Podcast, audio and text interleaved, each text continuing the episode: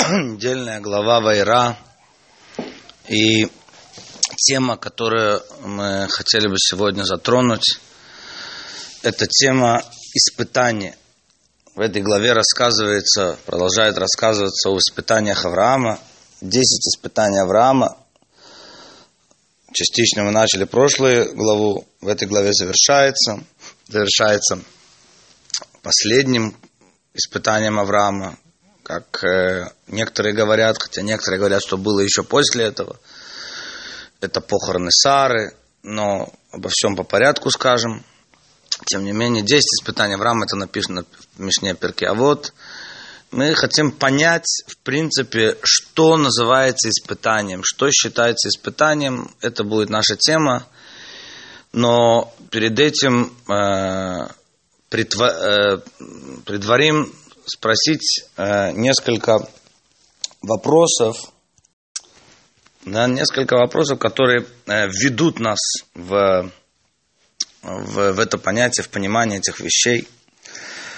То возьмем, начнем сначала с такого вопроса, э, почему испытание э, жертвоприношения Ицхака называется испытанием Авраама и не называется испытанием Ицхака. Достаточно известный вопрос. Пробуем на него ответить с разных сторон сегодня, но как бы то ни было, это вопрос, да, Ицхаку было 37 лет, когда э, Авраам принес его на жертвенник. И очевидно, что это тоже было э, определенное испытание и немалое, да, как он, когда он говорил отцу, свяжи меня, как говорит Мидраш, свяжи меня получше. Он знал, куда он идет. Он сказал, отцу, свяжи меня получше, чтобы я не дернулся, чтобы жертва не получилась некошерной, чтобы не получилась неправильной, да, чтобы я не испугался. Очевидно, для человека в 37 лет в расцвете сил, не женатого еще, чего в жизни не сделал, не успел – для него лечь под нож тоже, наверное, было определенным испытанием. Почему это называется испытание Авраама, а не испытание Ицхака? То еще один вопрос, который э, можно спросить в догонку к этому вопросу. Достаточно много людей э, в мире проходили испытания.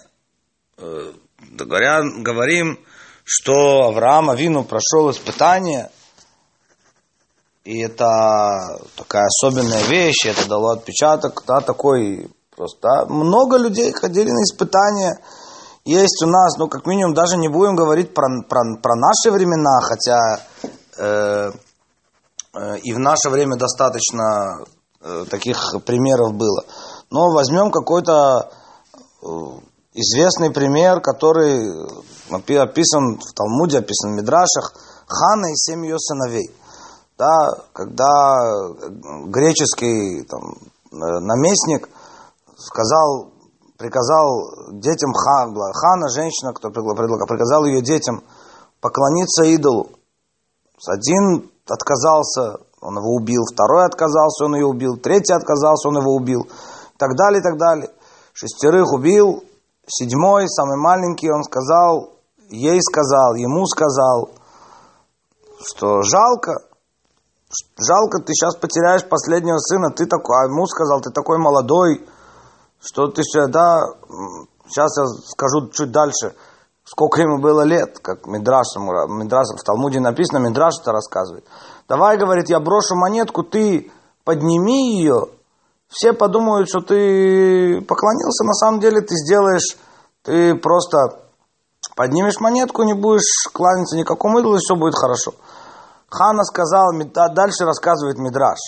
В Талмуде написано, что он ему сказал, наместник, ты, тебе жалко свой, свой почет, свое уважение, а уважение Творца миров ты о нем не думаешь. Только, только чтобы было красиво, чтобы твою волю исполнили. Но Мидраш говорит, что она сказала этому наместнику, да, я с ним поговорю, с ребенком.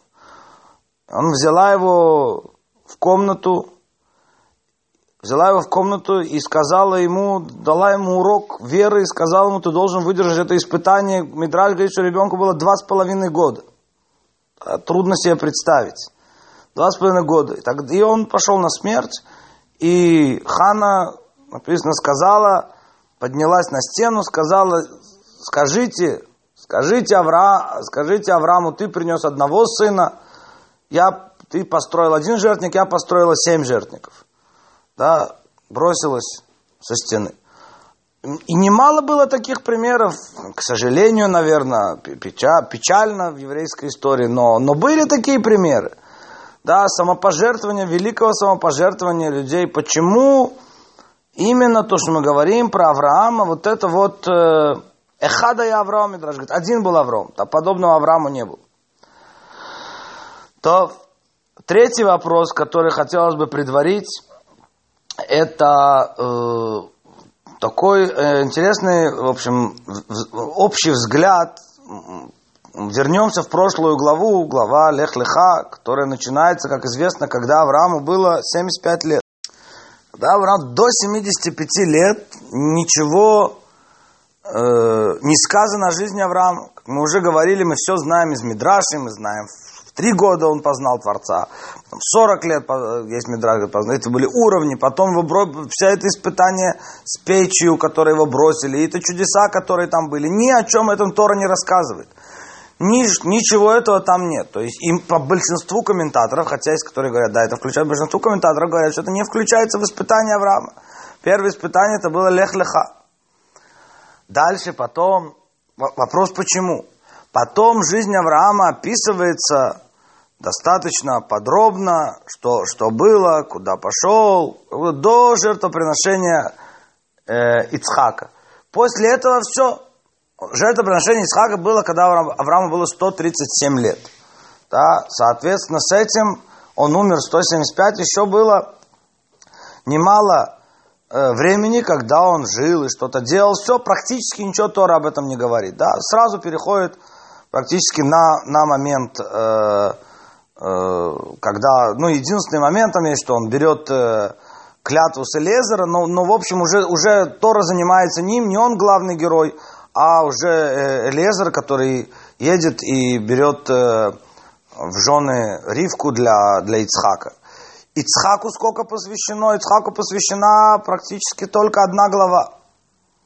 Одна глава. Про Ицхака не сказано ничего, и большая часть его жизни не описана описано, да, рождение, потом описано, как он, э, ну, момент жертвоприношения, хотя это тоже описано в основном со стороны Авраама, как я сказал, не как жертвоприношение Ицхака, да, и описано, как он женился, молился, и все, и практически после этого ничего не написано, только когда он уже просит своих сыновей пойти Э, ну, там еще, еще есть описана история с Авимелехом, когда он сеял, выкапывал колодцы, и после этого большая часть его жизни не описана вообще в Торе.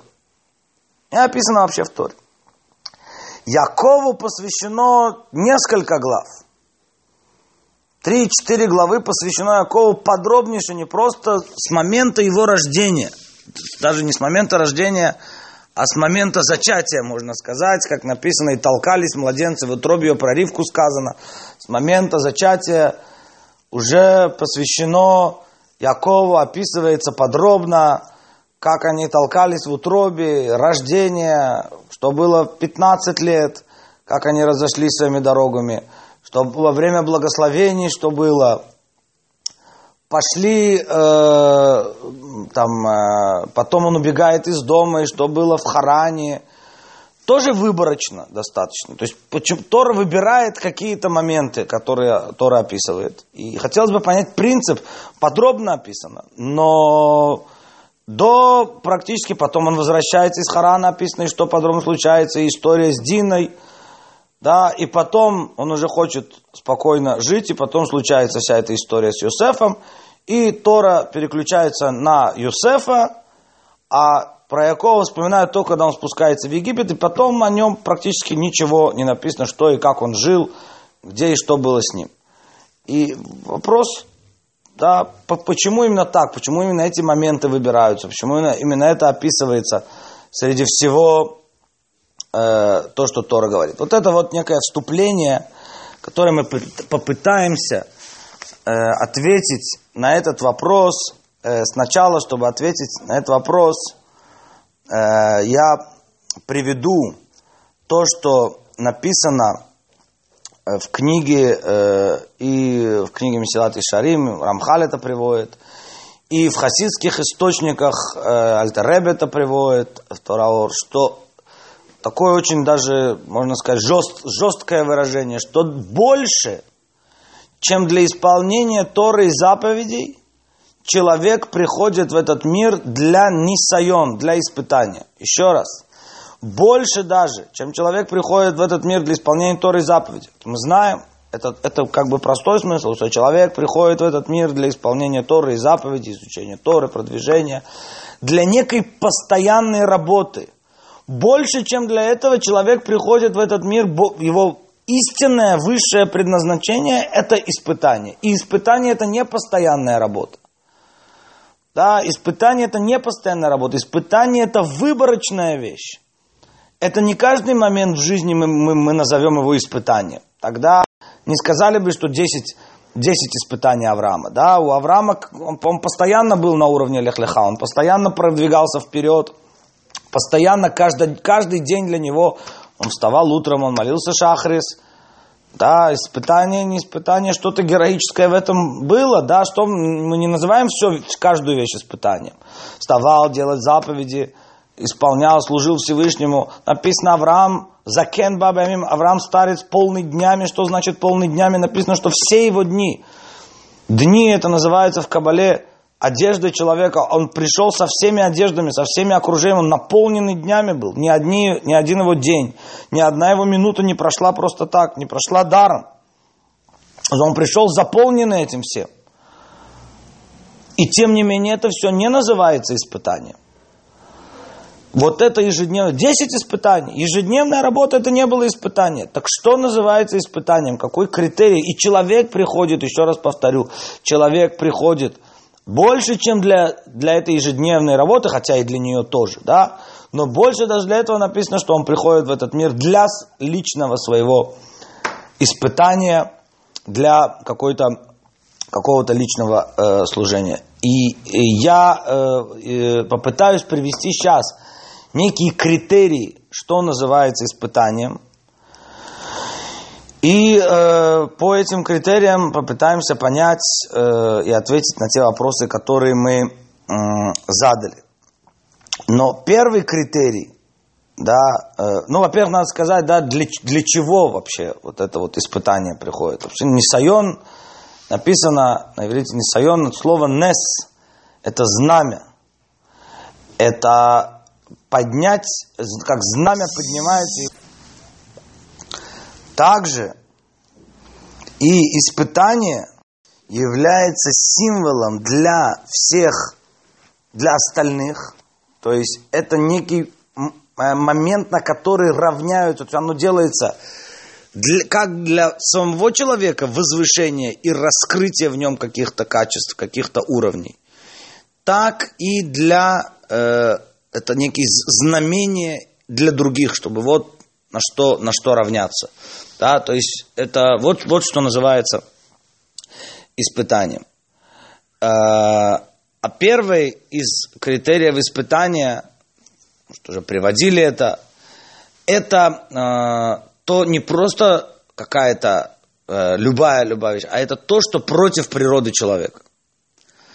Если мы берем Авраама, то посмотрим, что все испытания, которые были у, у Авраама, они были даны ему против его природы. Его природа, как известно, его качество внутреннее, да, милосердие, доброта, желание распространить и раскрыть Всевышнего в этом мире, дать людям самое лучшее, а самое лучшее это знание о Творце, спасти человека, да, он не мог, как мы уже говорили, не мог спокойно жить без того, что он видит, что другой человек не просто там пойти что-то накормить, не просто, а отдать самое лучшее, что может быть, дать истинную жизнь. Вот это вот настоящая доброта. Это не просто что-то, это позаботиться о, о вечности человека, да, его духовной жизни. Это истинное добро, которое можно дать. И все, все его испытания, они были направлены против его хеседа, против его э, милосердия. В чем-то это более видно, но это было от, отлучение, отрешение людей от себя. Это было изгнание людей.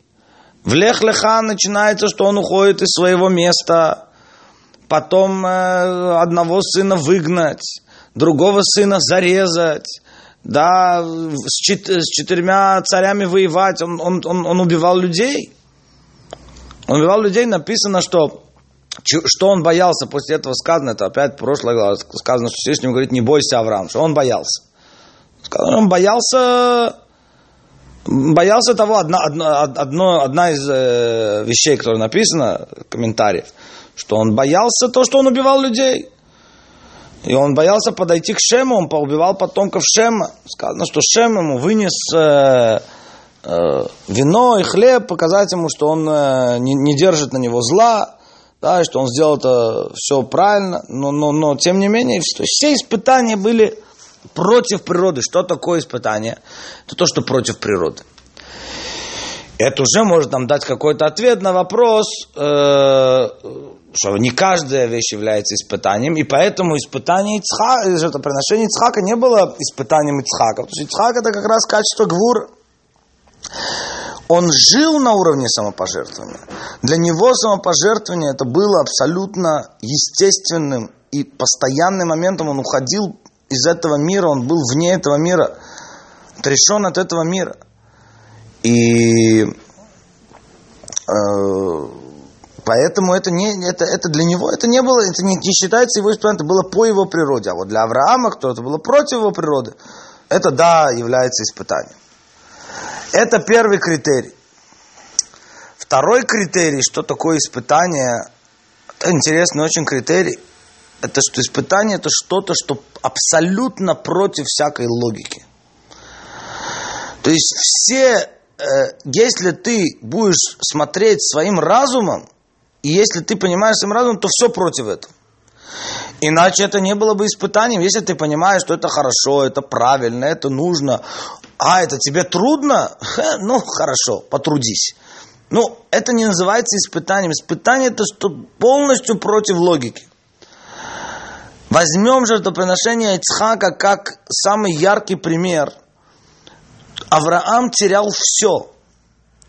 Если бы он принес Ицхака в жертву, во-первых, по логике он терял бы все. Во-первых, он терял бы всех учеников. Ну, что бы сказали все ученики?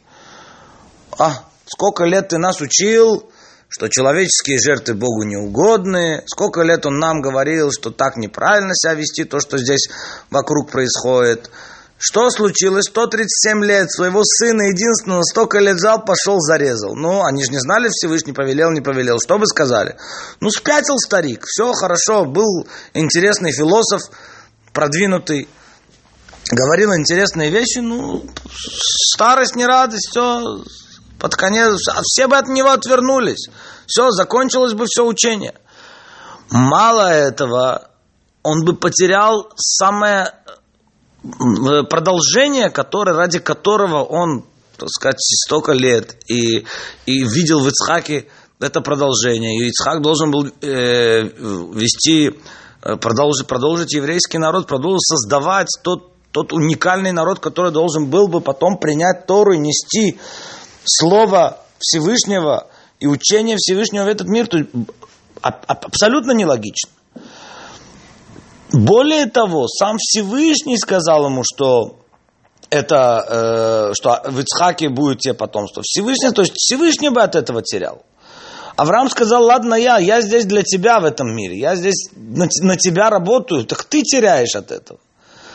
Это все равно, что работода, э, хозяин компании сказал, пришел и сказал, э, иди разрушь мою компанию. Ну, как, как, как это понимать? Написано, что после испытания Авраам сказал, давай теперь поговорим, у меня есть вопросы. После, после жертвоприношения, когда уже все закончилось, он сказал, Мидраж говорит, что он сказал, теперь давай поговорим. Ты сказал, в Ицхаке наречется тебе э, потомство, и ты сказал, принеси его на жертву. Что я должен был с этим делать? Сказал Всевышний, нет, никакое противоречия нет. Я не сказал зарежь, а сказал вознеси на жертвенник. Ты вознес на жертвенник. Это противоречие решается, но до того, как оно решалось, это противоречие, Авраам не знал, Авраам шел на готовностью принести жертву.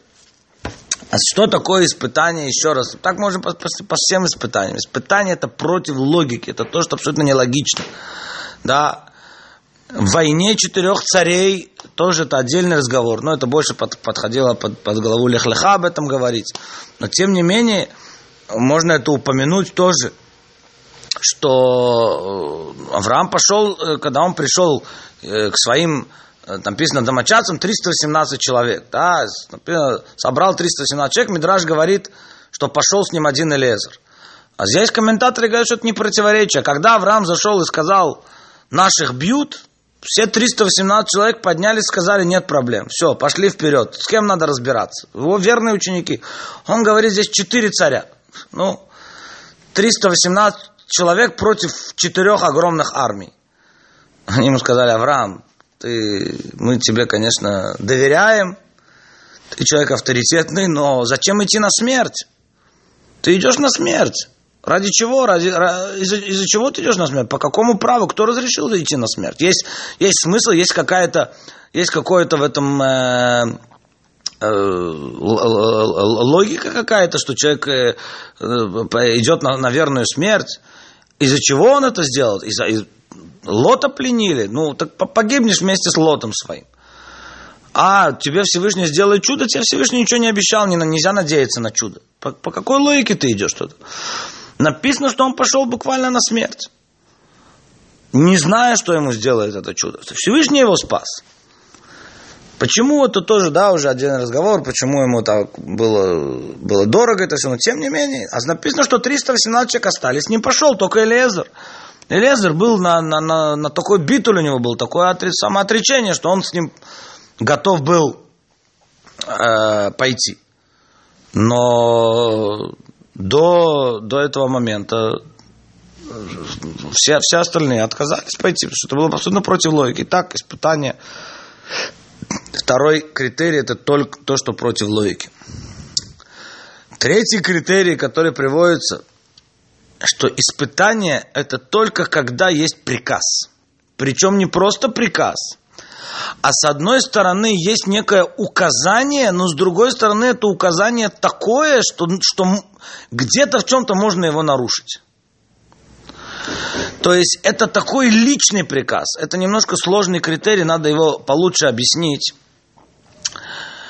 Э, ну, во-первых, очевидно, да, что когда человек не может нарушить, не может, это, это, это не испытание. Но даже просто, когда, когда он Э, он привык, приведем простой пример, он привык кушать только кошерную еду, это дорого, это, это дорого, это тяжело бывает найти, он бывает из-за этого ограничивает себя, он ограничивает себя, но он не может по-другому, он все, он себя, для него это, это он, он для себя отрезал.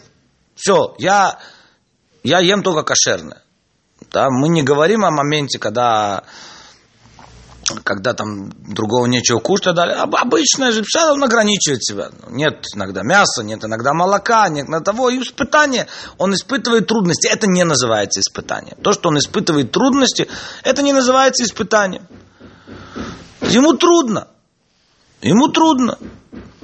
То, что ему трудно, он для, он, он, у него нет возможности другой. Он для себя отрезал. Все, это я не ем не кошер. Ну что делать? Человек не, не, не, не соблюдает шаббат, не курит шаббат. Он хочет курить. Это, это ему трудно. Это будем считать каждую такую вещь испытанием. Это не испытание. Ну, да, в обиходном языке часто говорят, это о, испытание. Какое это испытание? Это не называется то, что Тора называет испытанием, это не называется испытанием. Это трудность. Человек это испытывает трудность, это похвально, хорошо, он служит Всевышнему, свои трудности, это не то, что он будет называться громким словом испытания Нисайон. А что да будет называться, это когда, во-первых, есть возможность пойти против. Причем, если мы говорим, ну, во-первых, как минимум, у него в душе, он, он, он на, на, тычке, на, на, на точке слома.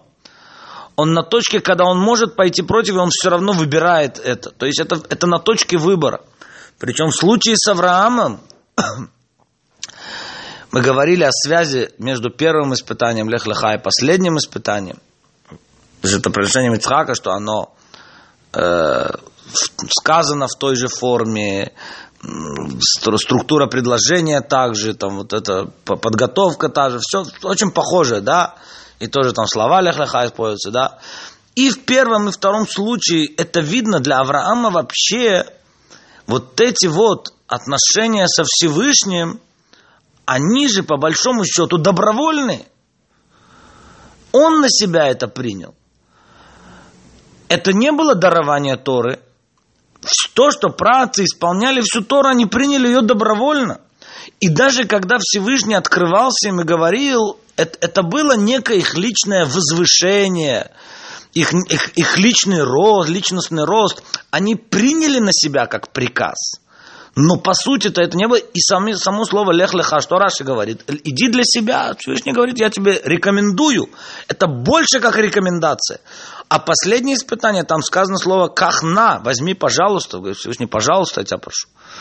То есть это на грани приказа, это как Всевышний говорит, там с одной стороны есть приказ – да, есть повеление, назовем это так, приказ это более такое жесткое слово, есть, есть некое указание, но с другой стороны, в принципе, можно пойти против, какой, да, то есть можно сказать, что, ну, сказать, то, то, что называется, съехать с темы. Можно мог сказать здесь, «А, Всевышний, смотри, ну, здесь нет.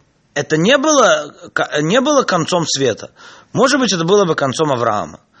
Да, тогда бы Авраам не был Авраамом, да. Но это не то, что после дарования Торы. Дарование Торы, все, приказ Всевышний раскрылся, возвратился, евреи приняли, все, с тех пор приказ. С тех пор нет вариантов. Может так, может так. Но есть вещи, которые, да, как мы всегда приводим пример, когда э, Яков э, э, соблюдал Тору, принял на себя Тору, но когда вышло ему жениться на двух сестрах, так получилось, нужно было сдержать обещание. Он женился на двух сестрах нарушил, пошел против. То есть была возможность пойти против. Может быть, для него это было его испытание. Надо знать, когда и что, какие. Да. Он пошел против. А Авраам мог тоже съехать с тем и сказать, Всевышний, смотри, до сих пор, да, все хорошо, по велению указания. Ну, да, то есть именно испытание это то, что на точке слома, это невероятно тяжелая вещь. Это вещь, где можно нарушить, где можно найти тысячи причин. Если бы Авраам хотел найти тысячи причин, опять как мы говорим, это было про, против логики. Если он мог, хотел найти тысячи причин, мог найти тысячи причин, почему это хорошо, почему это правильно этого не делать, почему Всевышний от этого выиграет, почему он сам от этого выиграет, почему все от этого выиграют. Тысячи причин он мог найти. Вот на этой точке слома вот это то, что называется испытание. Пойти и принять на себя, несмотря ни на что.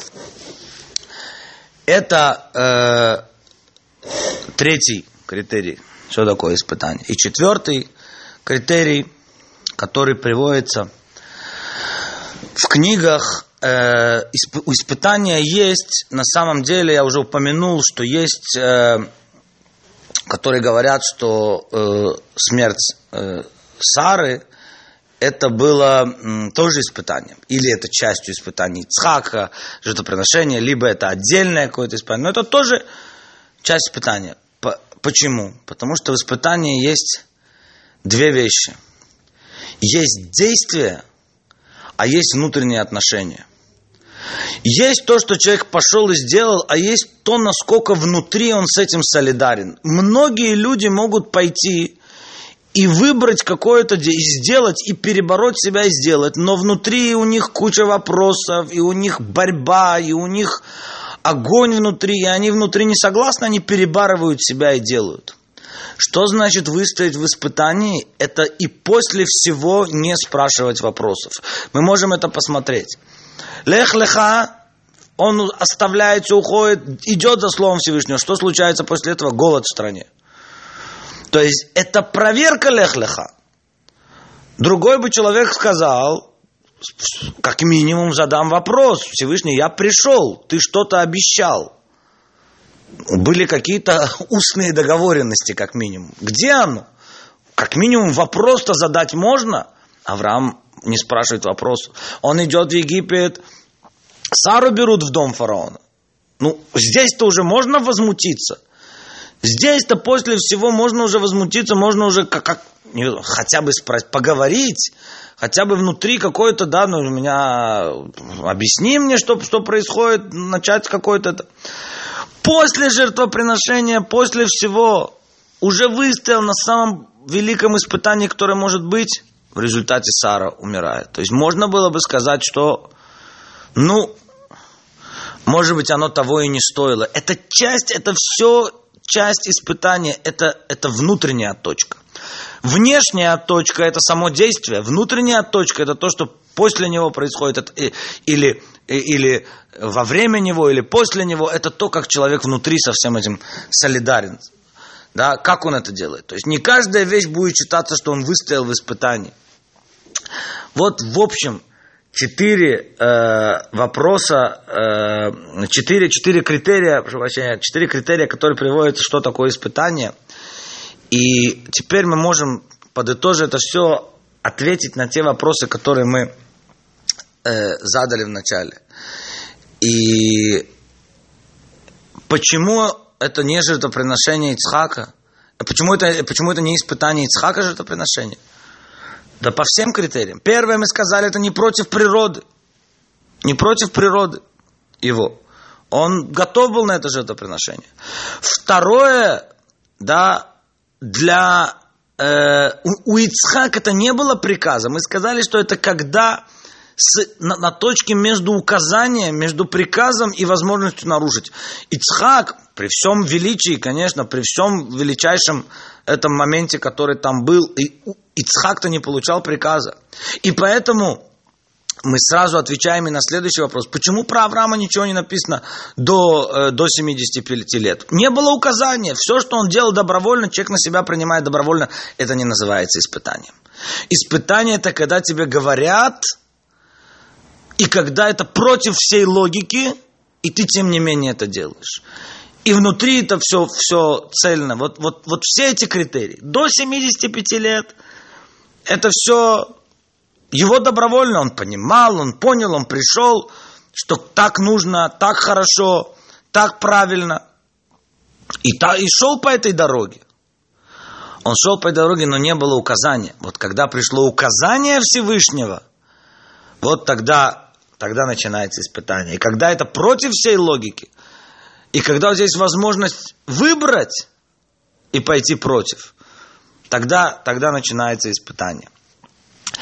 И в принципе, все, что мы сказали, что Тора описывает про працев, почему Тора выбирает вот именно эти, Тора выбирает нам описывать про працев все испытания, которые они прошли как только Авраам заканчивает после жертвоприношения Ицхака похорон Сары, заканчивается испытание Авраама, все, Тора о нем не пишет.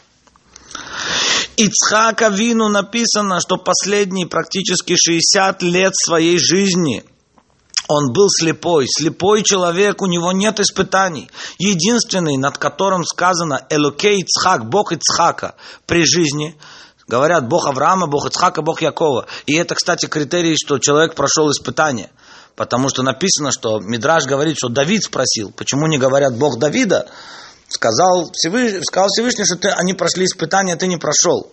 Да, то есть тоже, опять, что такое испытание, да, мы знаем, что такое царь Давид, и как он служил Всевышнему, и что он полчаса подряд не спал и изучал Тору и его жизнь, да, это он говорит, ну, ты не прошел испытание. Ты испытание не прошел, говорит.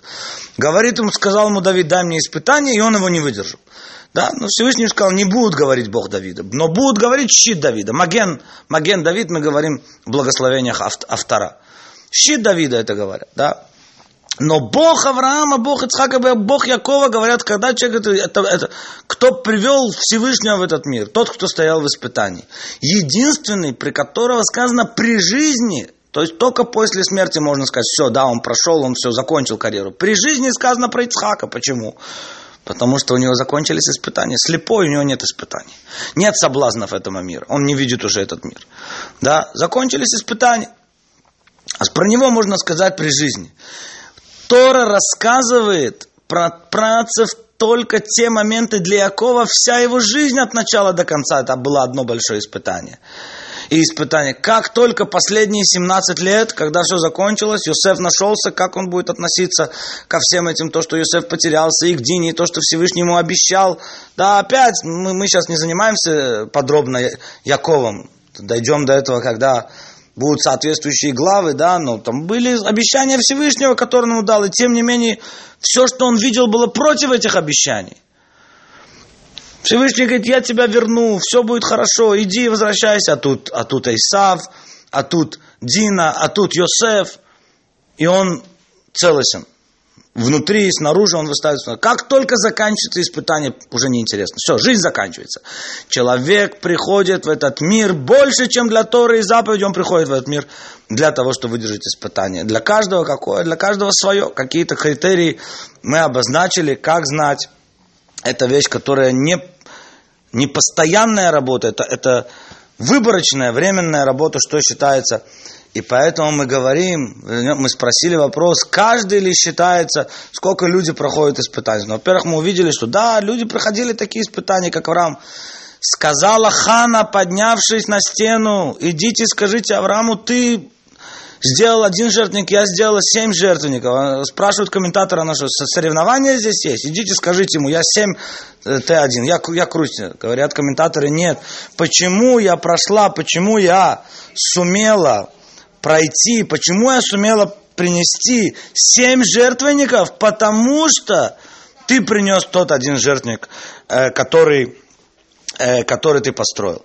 Вот это то, что сказано Эйн корим авот эль шлуша. Считают отцами, кто называются отцами, то, которое Авраам Цхак Яков. Почему отца? Потому что они унаследовали. Они дали нам всем силу, то, что они прошли испытания, они дали нам всем силу через них пройти, каждый э, пройти свое испытание в своей жизни. Спасибо за внимание. Шаббат шалом.